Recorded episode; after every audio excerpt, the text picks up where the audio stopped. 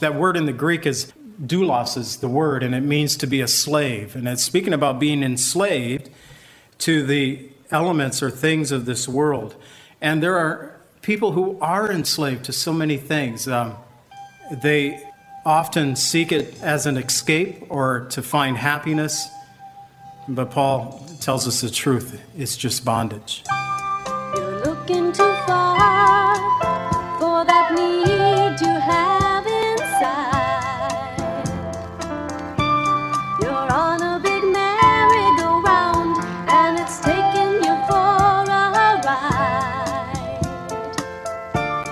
You've got to let go and let God. Welcome to the Cleansing Word. We invite you to stay with us as Pastor John Pinnell of Calvary Chapel, Lake Villa, takes us through a verse-by-verse study from God's Word. Each Monday through Friday, we'll be airing messages to encourage you in your faith that you might grow in the knowledge of our Lord and Savior, Jesus Christ. I hope that you enjoy this broadcast, and I'll return at the close of this teaching to give you more information about our church and how you can obtain a copy of this message. Now here's Pastor John with today's message from God's Word. In your life, we can get rid of pain and get rid of strife.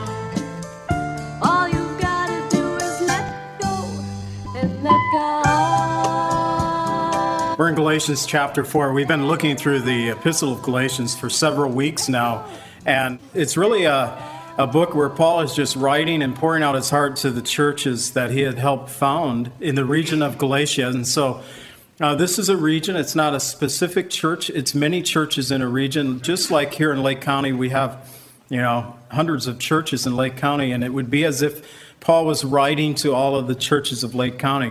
He had heard something that was going on uh, within the churches, and there was this thing early on. It didn't take long after the the birth of the church, after Christ ascended into heaven.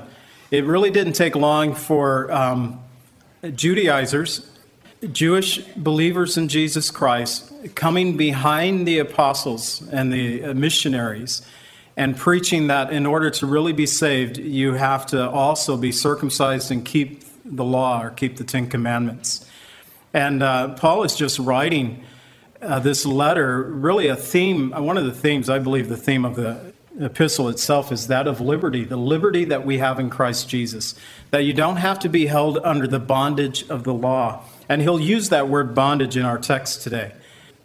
We have discovered, as we closed out last week, the purpose of the law. The law, it tells us in verse twenty-four of chapter three, was a tutor to bring us to Christ. And so all that is written in the law, and what we could say is the uh, up to this time, the Old Testament, everything that came before the New Testament, Jesus would say, all these things point to me.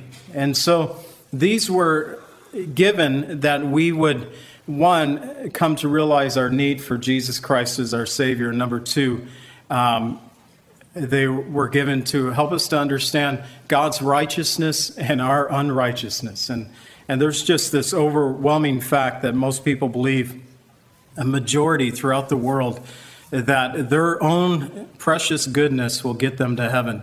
They think that they're just going to take all the good that they've done and stand before a holy and righteous God who has never, he only knows sin because he knows us, but he himself has never sinned, never failed, and they're going to think in their sinful condition and state that they would be able to stand before a righteous God based off the good things that they've done in their lives.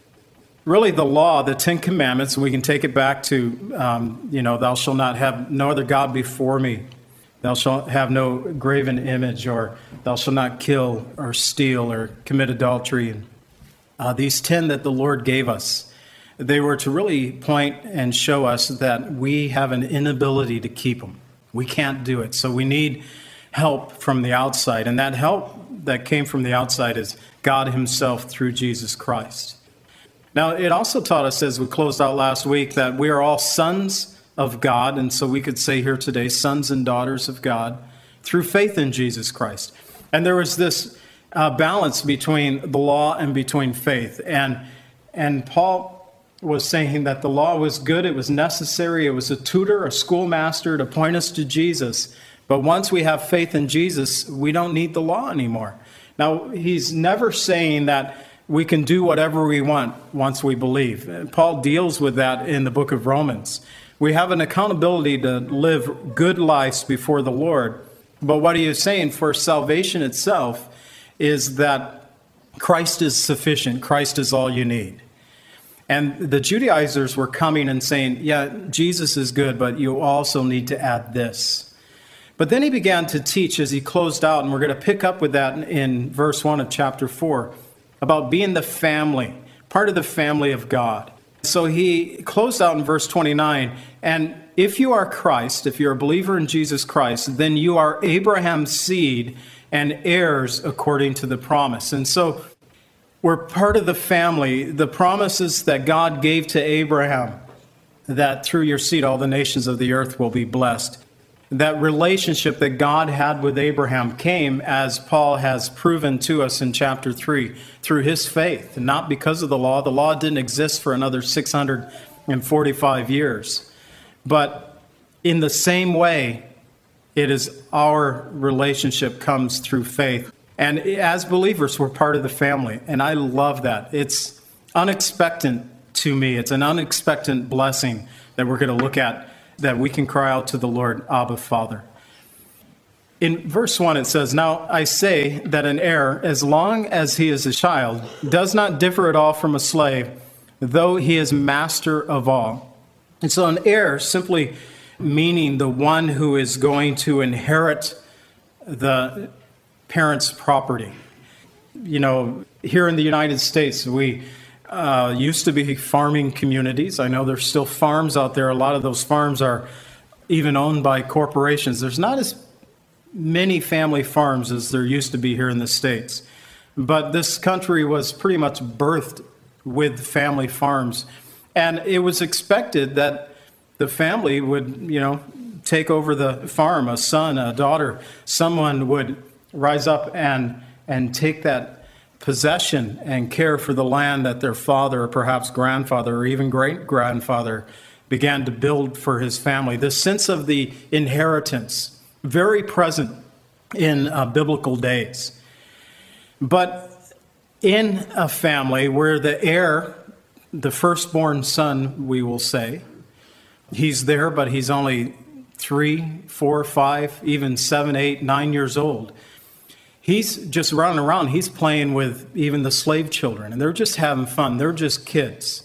And you really look at them, unless there's a difference in their skin tone, you wouldn't even know the difference between one or the other as far as the children are concerned. He's the heir of all, but he differs not at all from the slaves. He, I have this picture, in a sense that we don't practice slavery here in the United States anymore. As a nation, I know there is rings of slavery here in the States. My son lives on the island of Kauai, and back in uh, July and or August, they had uh, busted one very large slavery ring on the island of Kauai. I'd mentioned it to my son when he was here in August, and he said that must be on the west side of the island, um, which it's not as populated over on that side. Sad, but it still exists to this day. But I have this image of children and slavery, or slave children. I like Westerns, and so in the old Westerns and movies like that, you'll find that, you know, he's the young child, he's the heir of the household, and yet he's running around, he's playing with the slave children as they're just brothers running around having a great time. Uh, Tom Sawyer would be a, a good story illustration of that. But there is a time when that person comes of age. When he's a child, he doesn't differ at all. In verse two, as a child, it says, but he is under guardians and stewards until the appointed time by his father. And so he's under a guardian or a steward, schoolmasters and overseers over the property, until dad says, you're of age, it's time. Now, in the Grecian and Roman empires, it was customary that there would be a day where dad would have a coming-of-age party. On one day, he's just my son, he's just a child. On the very next day, he's a man.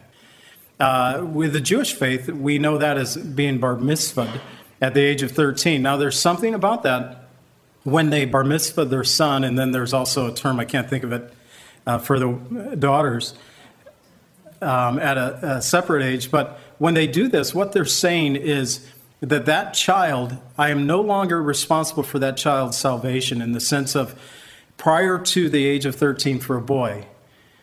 If I, I have to stand before God for the salvation of that child. He's my responsibility. He's under my tutelage, my care.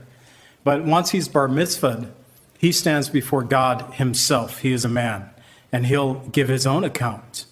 And so there's this sense of this coming of age when the time is proper, appointed by the father or by a certain age or society. Here in the United States, I, I think we keep trying to move that age further and further back.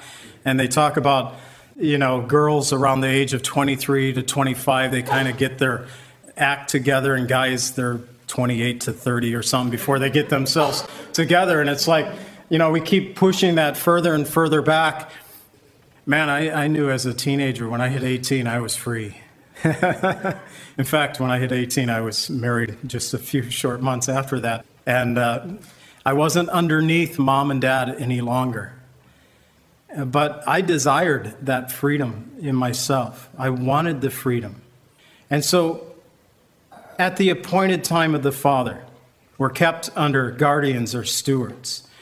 Verse three, even so we, when we were children, were in bondage under the elements of the world. And so now he's comparing uh, the church to their time before believing in Jesus Christ, and then becoming an adult or a believer in Jesus Christ. And that's the comparison that he's making here, is that before you were a believer in Jesus Christ, you were being held in bondage by the elements of this world. And there's, I think many of you could testify that before you came to faith in Jesus Christ, that you understand that word of bondage. That word in the Greek is uh, that of doulos is the word, and it means to be a slave. And it's speaking about being enslaved to the elements or things of this world. And there are people who are enslaved to so many things, um, enslaved to uh, their work, success, um, enslaved to a culture, a lifestyle, to alcohol or to drugs or to sex, just in bondage. And it's, in a sense, the driving force of their life. They often seek it as an escape or to find happiness. But Paul tells us the truth. It's just bondage. And so before you were a believer, verse three, when you were children, you were in bondage under the elements of the world. Verses four and five, I love these verses. But he says, when the fullness of time has come, God sent forth his son, born of a woman, born under the law, to redeem those who are under the law, that we might receive the adoption as sons. You know, when I first looked at those two verses, this is just like, these are classic Paul. And if you were going to have a, a passage that you would want to hang maybe on your fridge or keep in your car or get memorized, uh, those two verses are verses that you'd want to have down. When the fullness of time had come. When I first looked at these, I thought, what could I add to that? What can I add to it? And honestly, there's not a lot that I can add to it. But as I looked at it, I broke it apart. And, uh, you know, the skills of studying the Bible and just looking at Scripture, you want to break down phrases and, and what's he speaking about. And so I began to break the uh, two verses apart. And I came up with a few points here that is just a statement of Paul, when the fullness of time had come, point one. Number two, God sent forth his son. And an A and B to that is that he was born of a woman, A. Number B, he was born under the law. Point three, the reason God sent forth his son, A, to redeem those who are under the law, and B, that we might receive the adoption as sons. And so when the fullness of time had come, I know that our world teaches that the earth and creation and all this has been around, um, I guess the creative earth, I could say, has been around for billions of years. It used to be millions of years, when I was in grade school. Instead of actually finding the truth, they tend to like to expand the time. But what we do know from, according to the Word of God, that we have six thousand years of recorded history from Genesis um, up till now. Right around six thousand years of recorded history. And, and you can't go outside of that in any uh, society. We still have right around six thousand years of recorded history. They say that man has been on the earth much longer, but there's been no defined proof of that from any written text that's been discovered. And so from the fullness of time, and, and we could say it this way, for four thousand years of history of the earth that we know according to the Word of God, in the fullness of time, Christ came two thousand years ago. We're looking back at the event now, but there was four thousand years of, of history where God said, this is time. Jesus Christ is coming. This is the time. This is the fullness of, of time. The law was given right around two thousand years, and Jesus came right around four thousand years. But Jesus said, in other words, in God's perfect timing, Jesus Christ came. It was God who sent forth his Son. And I love this. A couple of verses in First John four, verses nine and ten, it says, in this is the love of God. It was manifested toward us that God sent his only begotten Son in the world, that we might live through him. In this is love, not that we love God, but that he had loved us and sent his Son to be a propitiation for our sins. So it's God who sent, but he, he sent Jesus, born under a woman and born under the law. Now, the very first prophecy concerning Jesus Christ is found in Genesis chapter three, verse fifteen, where God was cursing the serpent and said, I will put enmity between you and the woman, between your seed and her seed. He will bruise your head, and you will bruise his heel. I like the King James reading on that um, even better because they put in the word for bruise, crush, that Jesus is going to crush you, Satan. But that's the very first prophecy we have concerning Jesus, and it refers to the seed of the woman. And we know in Isaiah seven fourteen, a very famous Christmas verse that we uh, quote around Christmas time every year. Therefore, Isaiah seven fourteen, therefore the Lord himself will give you a sign. Behold, the virgin shall conceive and bear a son, and shall call his name Emmanuel. So he is born of a woman, but he was also born under the law. And Luke two twenty-one tells us on the eighth day, Jesus was circumcised according to the law of Moses. He was born under the law. And Jesus himself said, I, I didn't come to destroy the law or the prophets in Matthew five seventeen, but I came to fulfill them. So he's born under the law, but Jesus said, I have come to fulfill the law, the requirements of the law. And the reason of the Lord's coming was A, to redeem those who are under the law, to free us. You think, wait a minute, John, I'm not Jewish, neither am I. But I do know the bondage of the elements of the world. I understand what it means to be enslaved to sin. And that's why Jesus came, to free us from that slavery. And number two, that we were adopted as sons, or we would say as sons or daughters. This is one of the amazing things uh, in the Bible to me. Because I, I, I picture the simplicity, uh, not easy for Christ, but we can kind of picture the simplicity of redeeming a lost world to the Lord. That's not difficult to do, but to take the redeemed world and to make them part of the family. Well, that is something that is even more amazing to me. Let's look at it this way. Let's say that we want to do a mission work for the Lord for a week. We're going to go to the inner city of Chicago, and we're going to help anybody that we can find.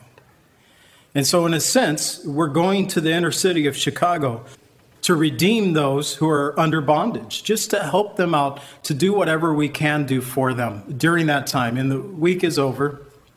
Do you think we would load up the buses and say, now, you know, I've had such a great time with you guys this week down here. I just want to bring you home. I want you to be part of my family. Now, I could see us going to the city and, and helping. I doubt if too many of us would bring the city back home with us. We would rather say, you guys stay there, and now we'll go home. we've did our part, we've done our good. I hope you're better off, but I'm going home now. I had mentioned earlier I was in Africa in February, and I was there for only ten days in Sudan. And during those ten days in Sudan, beans and rice was the main food that we had. You try to experiment as much as possible with the ingredients that were given to us to make the beans and rice taste better. They did have ketchup and pickles and hot sauce, peanut butter. I brought out a jar of peanut butter one morning that I brought with me, and by the afternoon, I came back for lunch, it was gone already, you know. Beans and rice, peanut butter, much better. But what I discovered, even um, our, our beverage was warm water out of the well.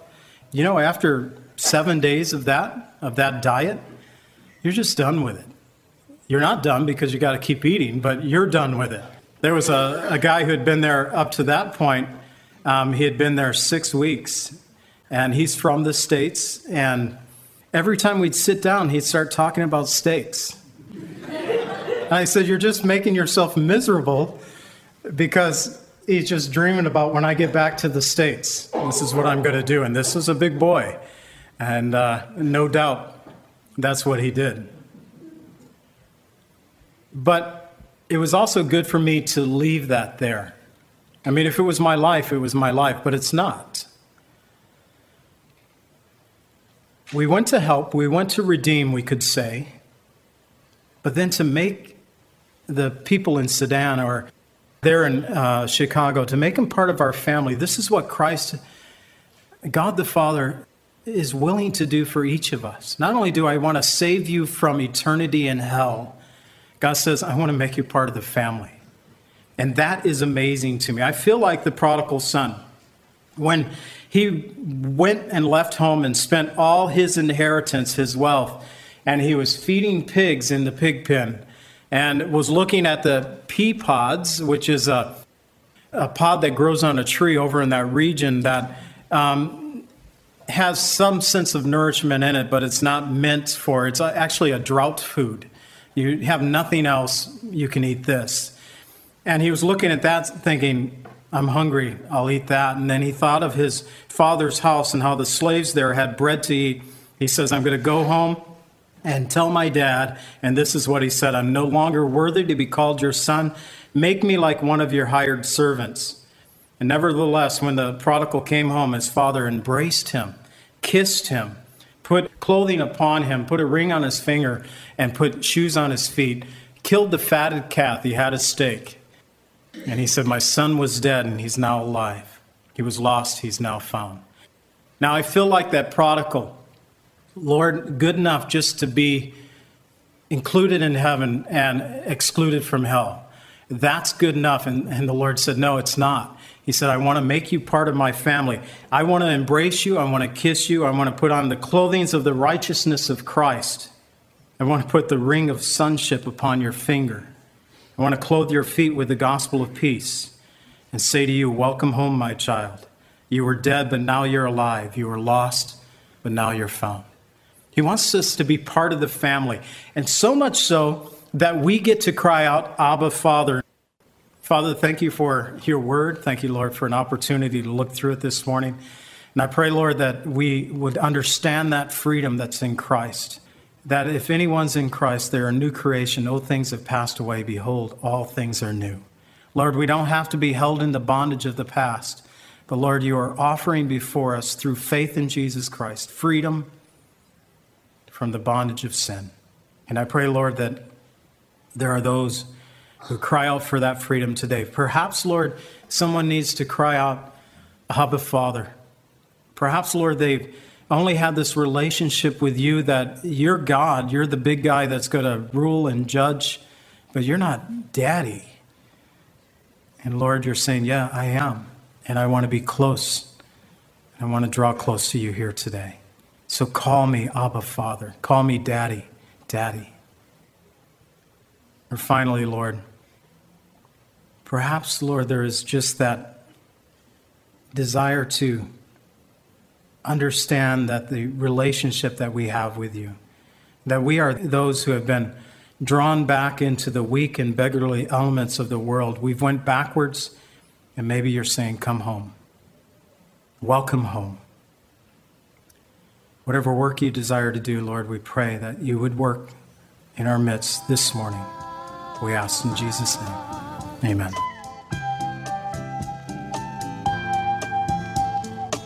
Calvary Chapel is a fellowship of believers in the Lordship of Jesus Christ. Our greatest desire is to know Christ and to be conformed into his image by the power of his Holy Spirit. If you would like more information about Calvary Chapel, or if you would like a copy of today's message, please contact us at eight four seven, two six five, zero six four six.